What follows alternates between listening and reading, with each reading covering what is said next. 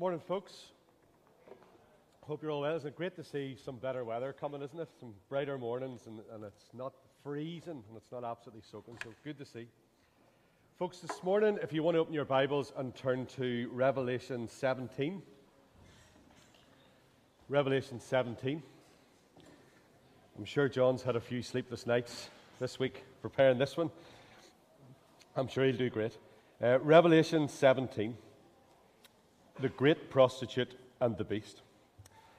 Then one of the seven angels who had the seven bowls came and said to me, Come, I will show you the judgment of the great prostitute, who is seated on many waters, with whom the kings of the earth have committed sexual immorality, and with the wine of whose sexual immorality the dwellers on earth have become drunk. And he carried me away in the Spirit into a wilderness, and I saw a woman sitting on a scarlet beast that was full of blasphemous names. And it had seven heads and ten horns. The woman was arrayed in purple and scarlet and adorned with gold and jewels and pearls, holding in her hand a golden cup full of abominations and the impurities of her sexual immorality. And on her forehead was written a name of mystery Babylon the Great, mother of prostitutes and of earth's abominations. And I saw the woman drunk with the blood of the saints, the blood of the martyrs of Jesus. When I saw her, I marveled greatly. But the angel said to me, Why do you marvel? I will tell you the mystery of the woman and of the beast with seven heads and ten horns that carries her. The beast that you saw was and is not, and is about to rise from the bottomless pit and go to destruction. And the dwellers on earth, whose names have not been written in the book of life from the foundation of the world, will marvel to see the beast, because it was, and is not, and is to come. This calls for a mind with wisdom. The seven heads are, are seven mountains on which the woman is seated. There are also seven kings, five of whom have fallen. One is, the other has not yet come. And when he does come, he must remain only a little while. As for the beast that was and is not, it is an eighth, but it belongs to the seventh and goes to destruction. And the ten horns that you saw are ten kings who have not yet received royal power, but they are to receive authority as kings for one hour, together with the beast. They are of one mind, and they hand over their power and authority to the beast. They will make war on the Lamb, and the Lamb will conquer them, for he is Lord of lords, King of kings, and those with him are called and chosen and faithful.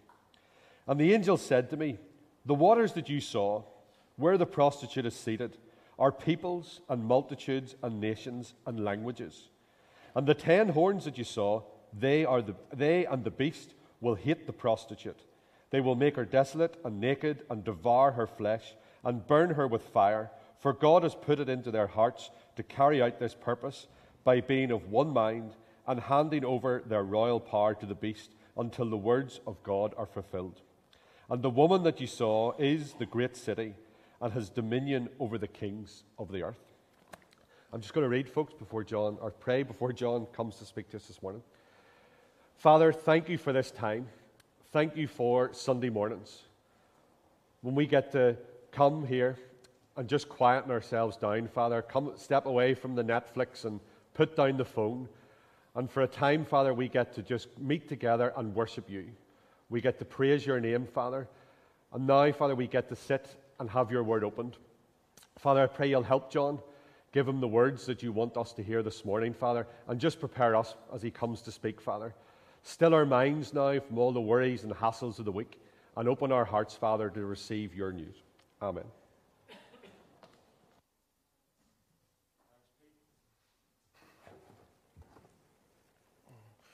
Morning, everyone. Morning. Uh, I really have only one thing to say about what Marcus said at the start. Uh, one issue that I have is that he described me as someone who is, has their hair slicked over. Right? Now, slicked over would imply that I'm wearing something like Brylcreem I do not. I think my hair looks very clean, right? Let's move on. Uh, this morning we are in Revelation 17, and if you were with us last week, Revelation 16 was all about wrath and judgment. And if you were here last week and you thought, right, okay, last week was tough, that ain't nothing to what we're going to see today. Today is uh, a passage that will hit a little bit differently. Uh, it has particular relevance, I think, for the church in the West. What we'll see today uh, will hit us, I think, in a different way than last week. Because I think last week, you know, we, we get that God is judging, we get God's judgment will come, and, and that's okay. But we know as Christians that doesn't affect us. We know that ultimately, as Christians, we will not be, we will not face the wrath, we will not face the judgment. Chapter 17 is a little bit different. Chapter 17 will hit us slightly differently. Let me ask you if you're a believer in the room this morning. Now, this is only if you are a believer in the room. If you're not a believer, this is not for you, this part. If you're a believer in the room, let me ask you this question What is your greatest danger? What is your greatest danger if you're a believer? For some of us, we might think, well, it's a health thing cancer, heart disease. Some of us might think, well, I'd be fearful of, of an accident happening or something, or a natural disaster or terrorism or something like that. If you're in different countries, you might think, well, the greatest danger that I face is an economic collapse, political upheaval, war. All those things can be dangerous. Maybe we think as, as believers, the, the leftist agenda that we're facing today, the, the, the sexual uh, norms that are coming into play today, though that's the greatest danger to the church. Maybe we think that's the greatest danger that we face. I want to tell you this morning that none of those things are the greatest danger that the church faces. None of those things are the greatest danger that the church faces. I want to give you an example this morning from Scripture of the greatest danger that the church faces today. And it comes from a friend of the Apostle Paul. Let me give you this example. In Colossians 4:14 and Philemon 20, uh, verse 24, Paul sends greetings from himself and a friend called Demas. He calls him a fellow worker. Demas is a friend of Paul's. Some might say, actually, a disciple of Paul's. Paul wrote Colossians and Philemon while he was under arrest and in prison. That means that this friend of his, this friend, this disciple of his, was with him in prison for proclaiming the gospel.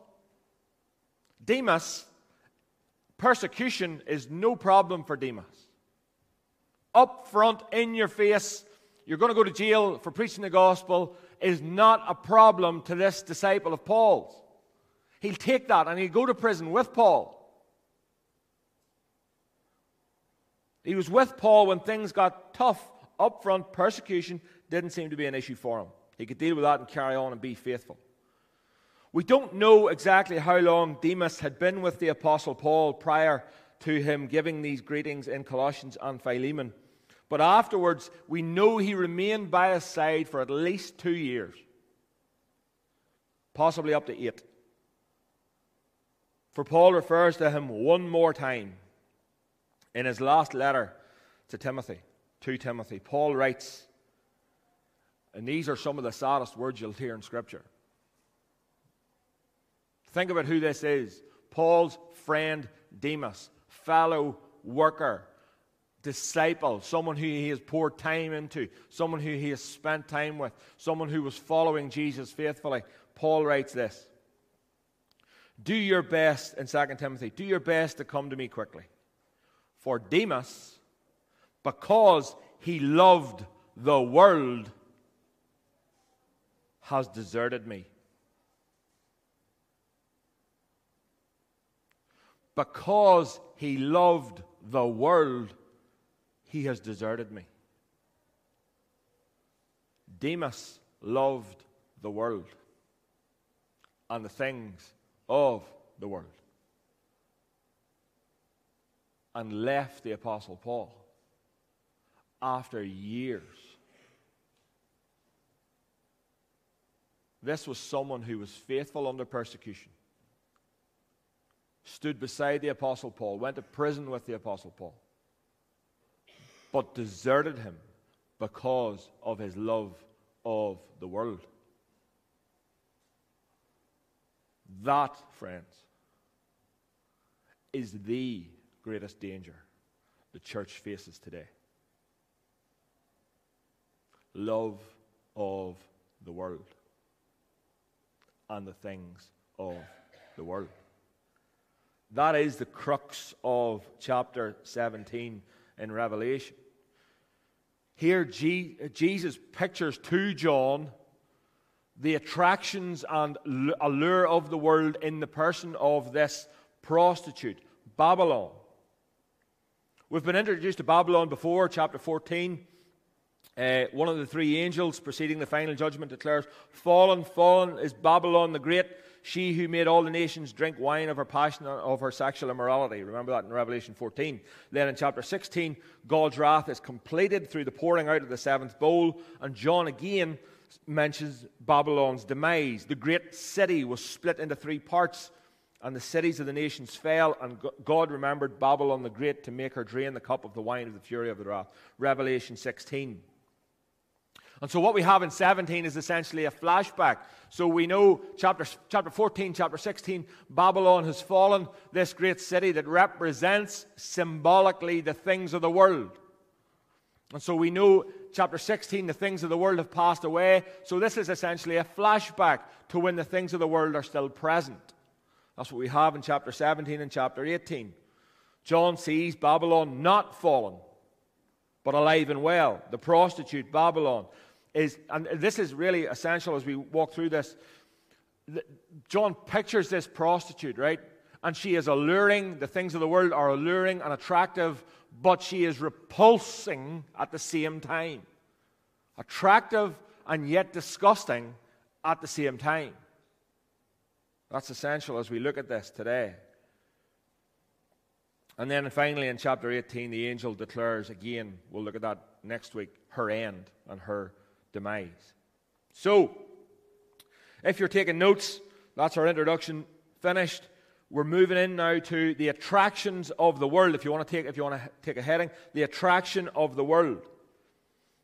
Under this heading, we'll look at the image John sees and try to understand the relevance for us today. What is the woman? What does she stand for? What is her characteristics? How does John describe her? In verse 1, she is called the great prostitute. Verse 2, uh, if you can remember back to chapter 14, uh, we said there that Babylon, uh, those who drink, those who do not belong to God, those who dwell on the earth, are drunk with the wine of her sexual immorality. You remember we, we said that drunk people make wrong decisions, they can't see straight, and so they are, uh, they are immersed in the things of the world. Their vision is clouded, they cannot see reality. When someone is drunk, or someone is passionate, they, they don't see the way they need to. They do foolish acts that harm themselves. Verse 3 tells us that she's sitting on a beast. Now, let's go back again. This is the first beast in chapter 13 with the seven heads and the ten, ten horns. And recall, we identified that beast as political power used against God's people. So the woman, this woman, this prostitute, is linked with political power, state persecution, but distinct from it. Verse 4 tells us she's dressed in purple and scarlet, expensive dyes which only the rich could afford. She also wears gold, jewels, pearls, and holds a golden cup. And so she essentially portrays all the things of the world stuff So, whilst she is alluring, attractive, seems to be beautiful on the outside, verse 4 tells us the reality of what she is. Her golden cup, which is so beautiful on the outside, is full of abominations and the impurities of her sexual immorality. Verse 5 tells us what's written on her forehead, what defines her, mother of prostitutes and earth's abominations. What's John's reaction to seeing this prostitute? This is really fascinating. This is the Apostle John. What's his reaction to seeing her? He marvels at her. Verse 6. Look at verse 6 there for me.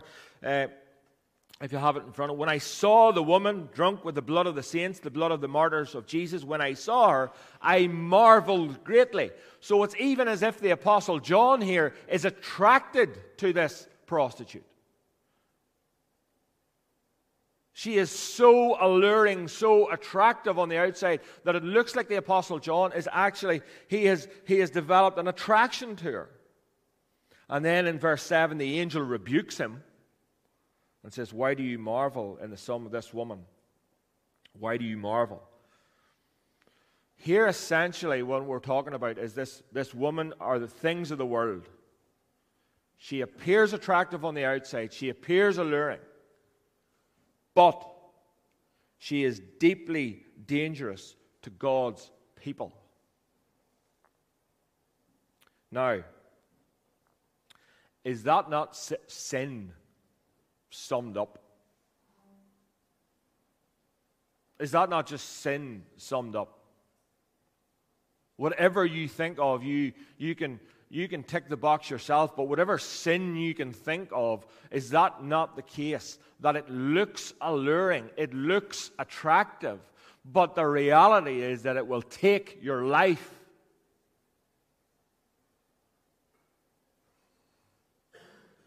No matter what it is, you think of it. You, as I say, you fill in the blank. Whatever sin you can think of, whether that be materialism, whether that be consumerism, whether it be sexual immorality, whatever the sin is that you can think of, the reality is this it promises much, but delivers nothing and brings death.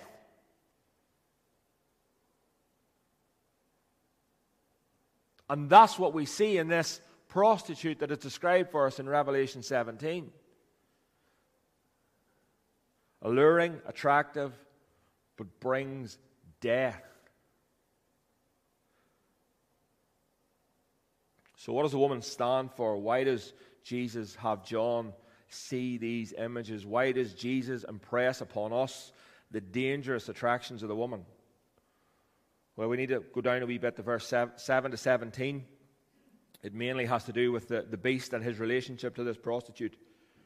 Uh, for now, I want, I want to just skip. And today I will actually go into some of 18, and then we'll look at it again next week.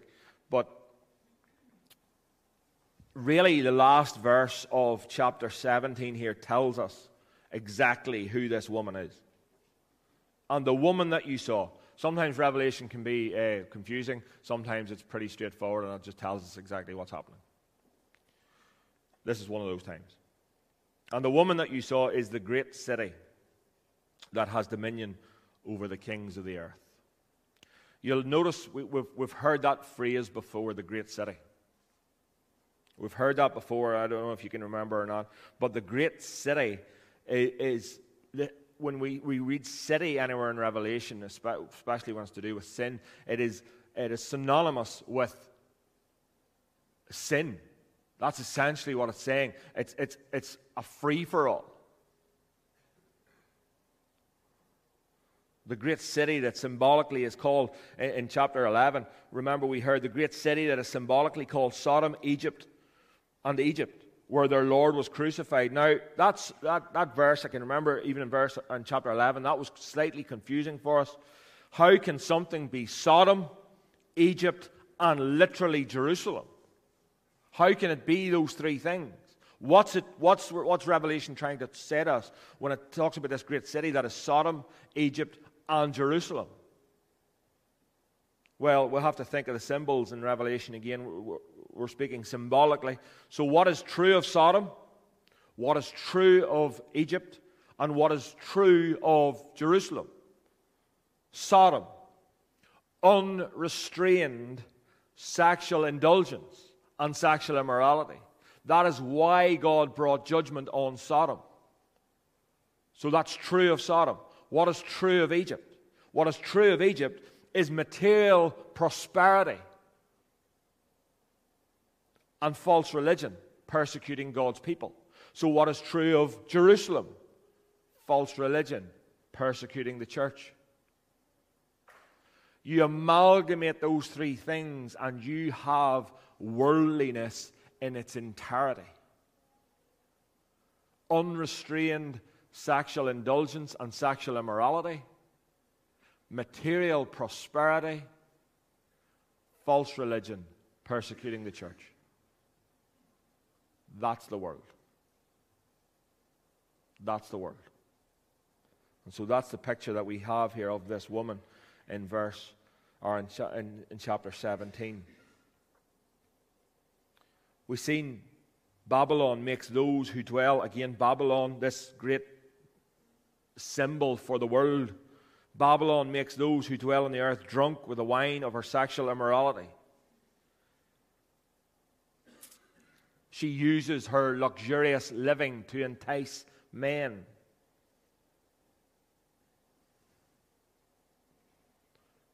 So, how can we summarize? I think you've got a fair idea now what this woman stands for, what this prostitute stands for.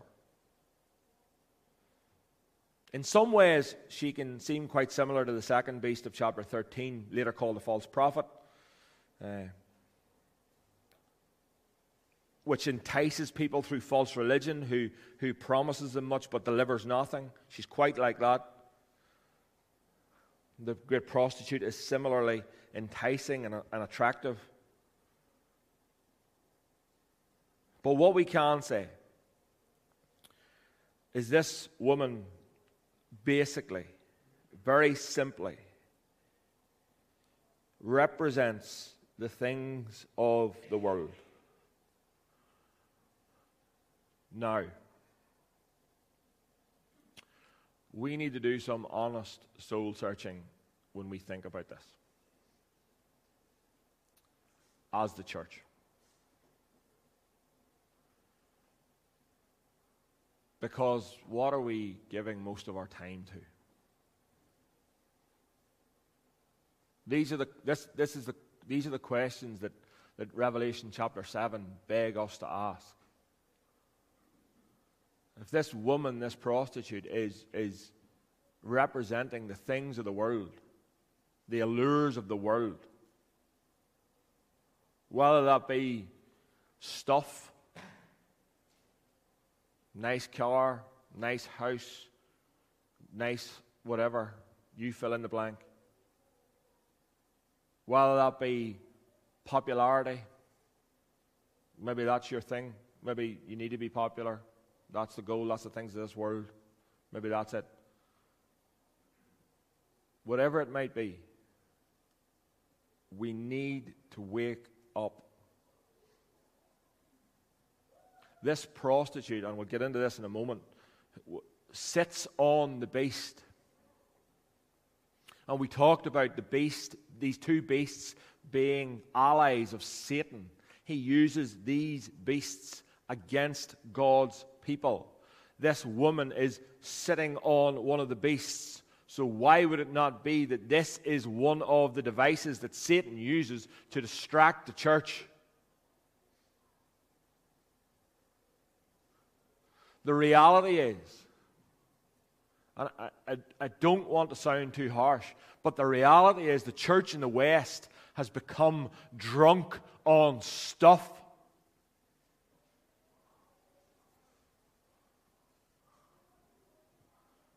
We are far more concerned with what we have or don't have than we are with the glory of Christ.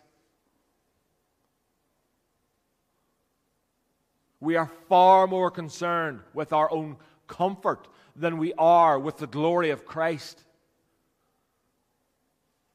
We are far more concerned with our own felt needs than we are with the glory of Christ.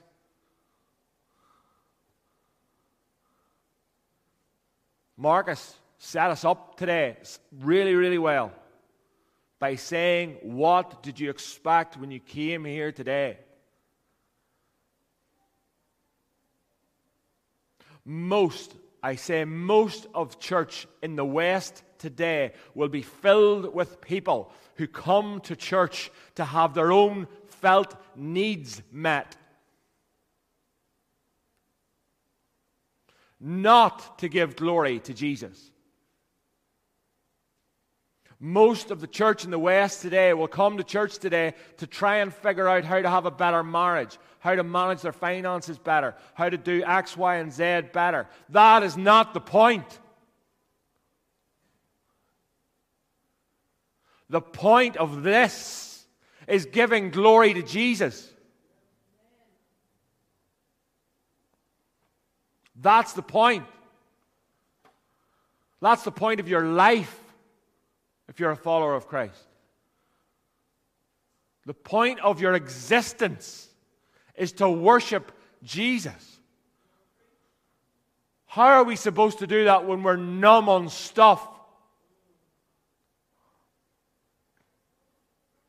If we spend all of our time going after comfort, making ourselves comfortable, numbing ourselves,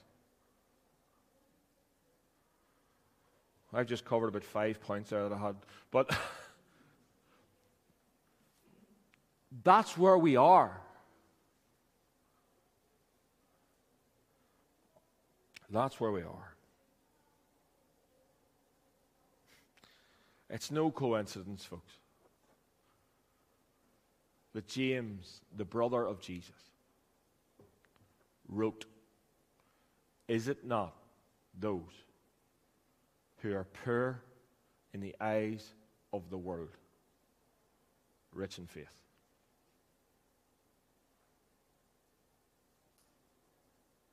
That is no coincidence. Because the brother of Jesus knew that when we are the way we are, what faith do we need?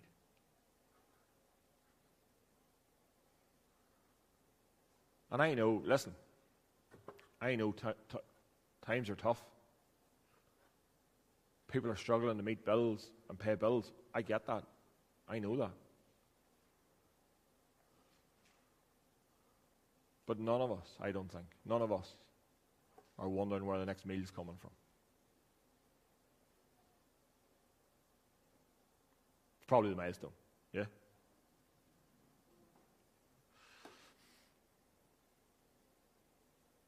we are drunk on the things of the world. And we need to sober up. We need to sober up. The reality is, folks, all those things that I just talked about are good gifts from God. Money is a good gift from God. Houses are good gifts from God. Cars are good gifts from God. All those things are good. Food, good gifts from God. But when we turn them into gods, that's the problem. When we sacrifice ourselves, when we sacrifice our children, when we sacrifice each other on the altar of that, that's the problem. That's the problem. So, this woman represents all the allures of the world. So, what is the relation to the first beast on which she sits? Let me read uh, just 7 7 to 15, which details this relationship that they have. Uh, when I saw, I marveled greatly. But the angel said to me, Why do you marvel? I tell you the mystery of the woman and of the beast with seven heads and ten horns that carries her. The beast that you saw was and is not and is about to rise from the bottomless pit and go into and go to destruction. And the dwellers on the earth whose names have not been written in the book of life from the foundation of the world will marvel to see the beast, because it was and is not and is to come. This calls for a mind with wisdom. The seven heads are the seven mountains on which the woman is seated. They are also seven kings, five of whom have fallen. One is, the other has not yet come, and when he does come, he must remain only a little while. As for the beast that was and is not, and is an eighth, but it belongs to the seven and goes to destruction. And the ten horns that you saw and the ten kings have not yet, yet received royal power, but they are to receive authority as kings, for they are together with the beast. These are of one mind, and they hand over their power and authority to the beast. They will make war on the Lamb, and the Lamb will conquer them for the Lord of lords and King of kings, and those who are with him, called the chosen and faithful. Well, now, that's about as clear as mud, yes. Sounds pretty confusing to me. But remember what we have seen before. You keep the thing about Revelation is you need to keep going back. You need to keep remembering what we've witnessed before in the book. So the first beast in chapter 13 was an amalgamation of what? The four beasts in Daniel. Seven. And there the angel interprets the vision for Daniel. The beasts are, the four beasts are empires, four kingdoms. As an amalgamation of them all, the beast stood for political power. And we need to just remember that. That's basically, we need to remember what the beasts are. Our, our, the passage today tells us a complicated story about the horns and the heads and the beast and all that stuff, but we need to keep it as simple as we can. We need to remember that the beast, stand, the first beast stands for political power, state-sponsored persecution of the church. The beast has seven heads, seven mountains, seven kings. What's the number seven represent in Revelation? Completeness. It is a complete picture of political power over time. That's what it means. It piles image upon image upon image. Probably to the first readers, the seven hills of Rome were in view. The Roman Empire would have been brought to mind. Political power. That's what the beast represents. So just remember that when that, that, that complicated section there between 7 and 14 keep it as simple as possible. It is political power, state sponsored persecution. That's what we're, we're talking about there. And this, this prostitute that sits, this, the allures of the world sits on that, is another wing of that, accomplishing the purposes of Satan. Right. For us today, what are we to do? Because this is an, it's actually a really practical passage. Or it could be a really practical passage if we take it like that. The church, we need to waken up. We need to be aware of these, these attractions that the world send our way and, and Satan wants to distract us with. What are we to do? What are we to do? Well, that's where I just want to look into chapter 18 briefly. 18.4 says this.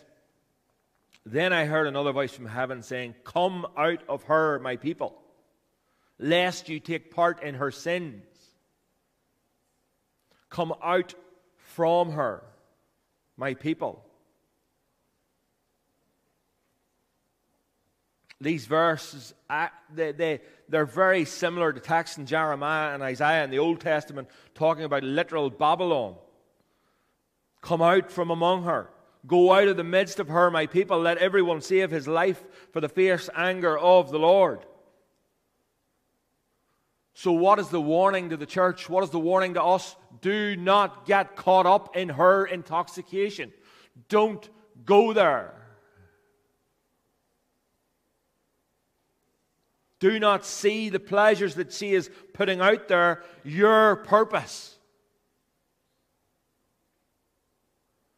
Guard your heart from going there. Guard your heart from taking uh, part in what she is putting out there. That is the overarching command of Scripture. The Bible tells us to be in the world, but not of the world. Now, some people have let's, let's be honest. Some people have taken that to extremes, and, and we're not to do that either.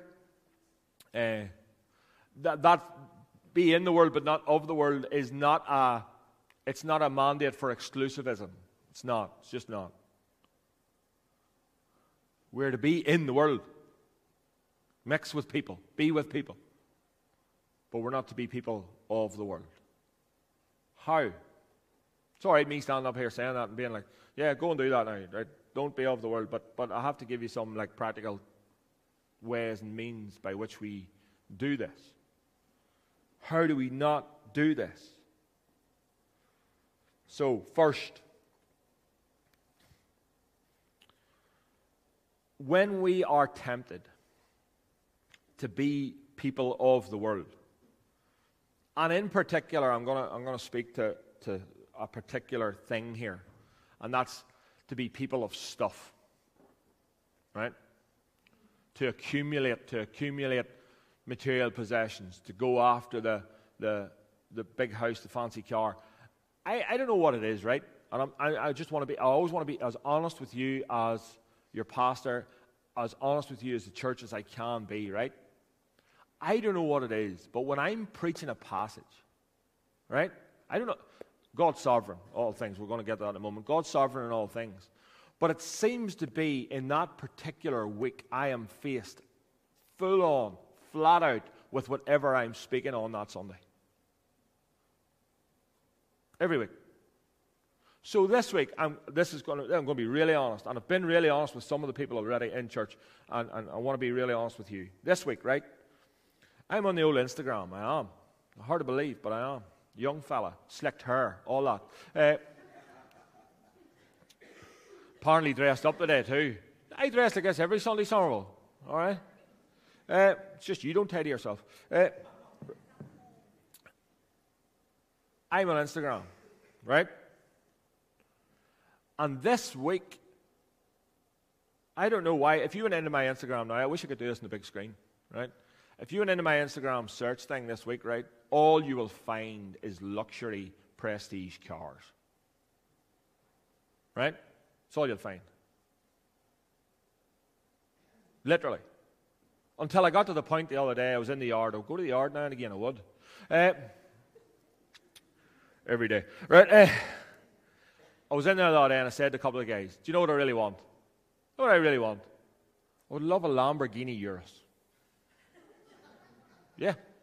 I would love one of them. Roughly about 250,000, all right? Bert might hook me up. Who knows? That's my dad. Not a chance. Uh, that's where I found myself this week.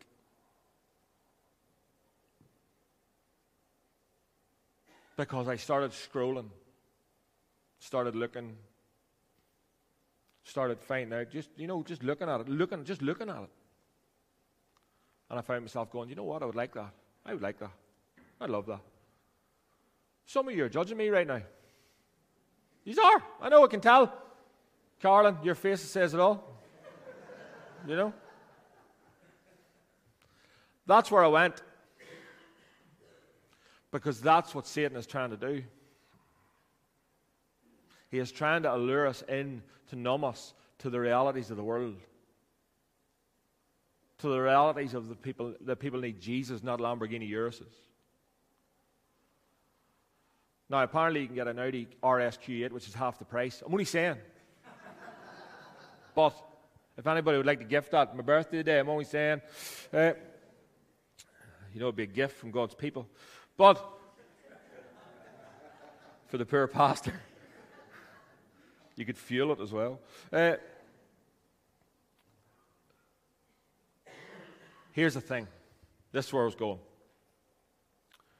Everything, everything will end up on the scrap heap. everything is passing away. The Lamborghini Urus will go to the crusher, and it will be no more. We need to remember that everything is passing away. Everything you have now, everything you have in a hundred years gone. Gone. You need to remember this. We need to remember this. Remember, it is only you, your soul, and other people's souls that will last forever. It's all that matters. It's all that matters. Remember, everything is being destroyed. Second thing, second practical thing I think we should do, and I'm speaking to myself here, voluntarily deny ourselves things of the world sometimes. Voluntarily deny ourselves things of the world. So for me, you know, if I ever have the chance, I'm shooting myself in the foot right now. I feel it. I can feel it shooting myself. If I ever have, which I'll never do, because I can safely say this, if, if I ever have two hundred and fifty thousand pound to spend on a Urus, I should voluntarily not do that. and forgo that. You scale it. Scale it to whatever you want. We should every now and again deny ourselves the things of the world. I'm going to shoot myself in the foot again. This is a good morning. You're doing this on your birthday, Johnny. You're mental. Right? We should, every one of us, voluntarily come away from social media for periods of time. It is polluting your mind.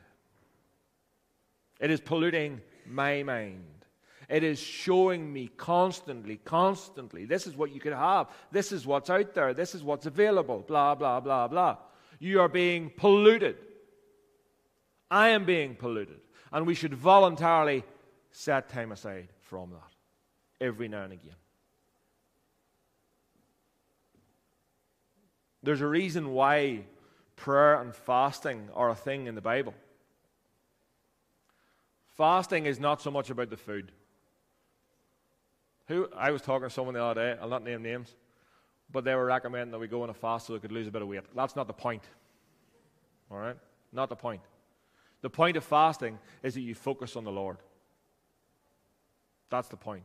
Same with social media. Go off it, focus on the Lord, not the stuff. Voluntarily denying ourselves every now and again, removing ourselves from where the temptation is. Whatever that might be for you, you only know that. And the third thing, so that's three things. Remind yourself that everything is passing away voluntarily deny ourselves every now and again. Third thing, trust in the sovereignty of God. Trust in the sovereignty of God. Listen to this, verse 17, speaking of God's enemies. The ten horns of the ten kings are allied with the beast of the angel, says this For God has put it into their hearts to carry out his purposes by being of one mind, handing over the royal part of the beast until the word, the words of God are fulfilled. Do you see what he's saying? Do you see what he's saying? He's saying God is control of it all, even over his enemies. God is in control. He is sovereign. He has a plan, He is working it through, and He will bring it to completion. Amen? That's where we're going. Take heart. Take heart. That is where we're heading. Folks, today, our biggest danger is not the left. Our biggest danger is not illness our biggest danger is our love of the world. We are drunk. And we need the Spirit of God to waken us up.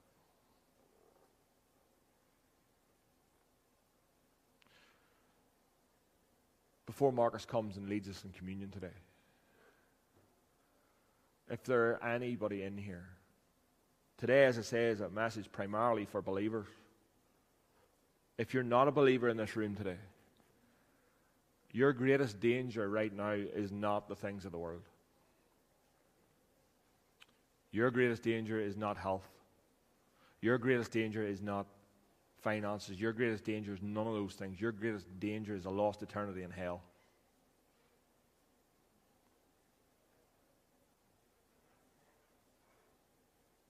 Thank God He has provided a way out through His beautiful Son, through the gospel. And today, if you do not know Jesus, if you do not know Jesus or not following Jesus, please come to Him today in simple faith. Repent of sin. Repentance, if you're, if you're confused about what repentance means, repentance literally just means change direction. Change your direction. Instead of going away from God, go towards Him. Confess your sin. Say, I'm a sinner. He is faithful and just and will forgive you your sin. You can walk out of this building today knowing that your greatest problem, your greatest danger is resolved. And you can be in Him. Do that today, please. I'm going to pray for us. Marcus is going to come and lead us in communion. Father, we thank you for your word. We thank you that it speaks. And Father, today's passage has never been more relevant for us today, here in Rathfriland, where we are bombarded with messages to love the world. Help us. We need your help. We need your spirit. And forgive us. Father, forgive us for our sin of worldliness. Help us, we pray. We need it in Jesus' name. Amen.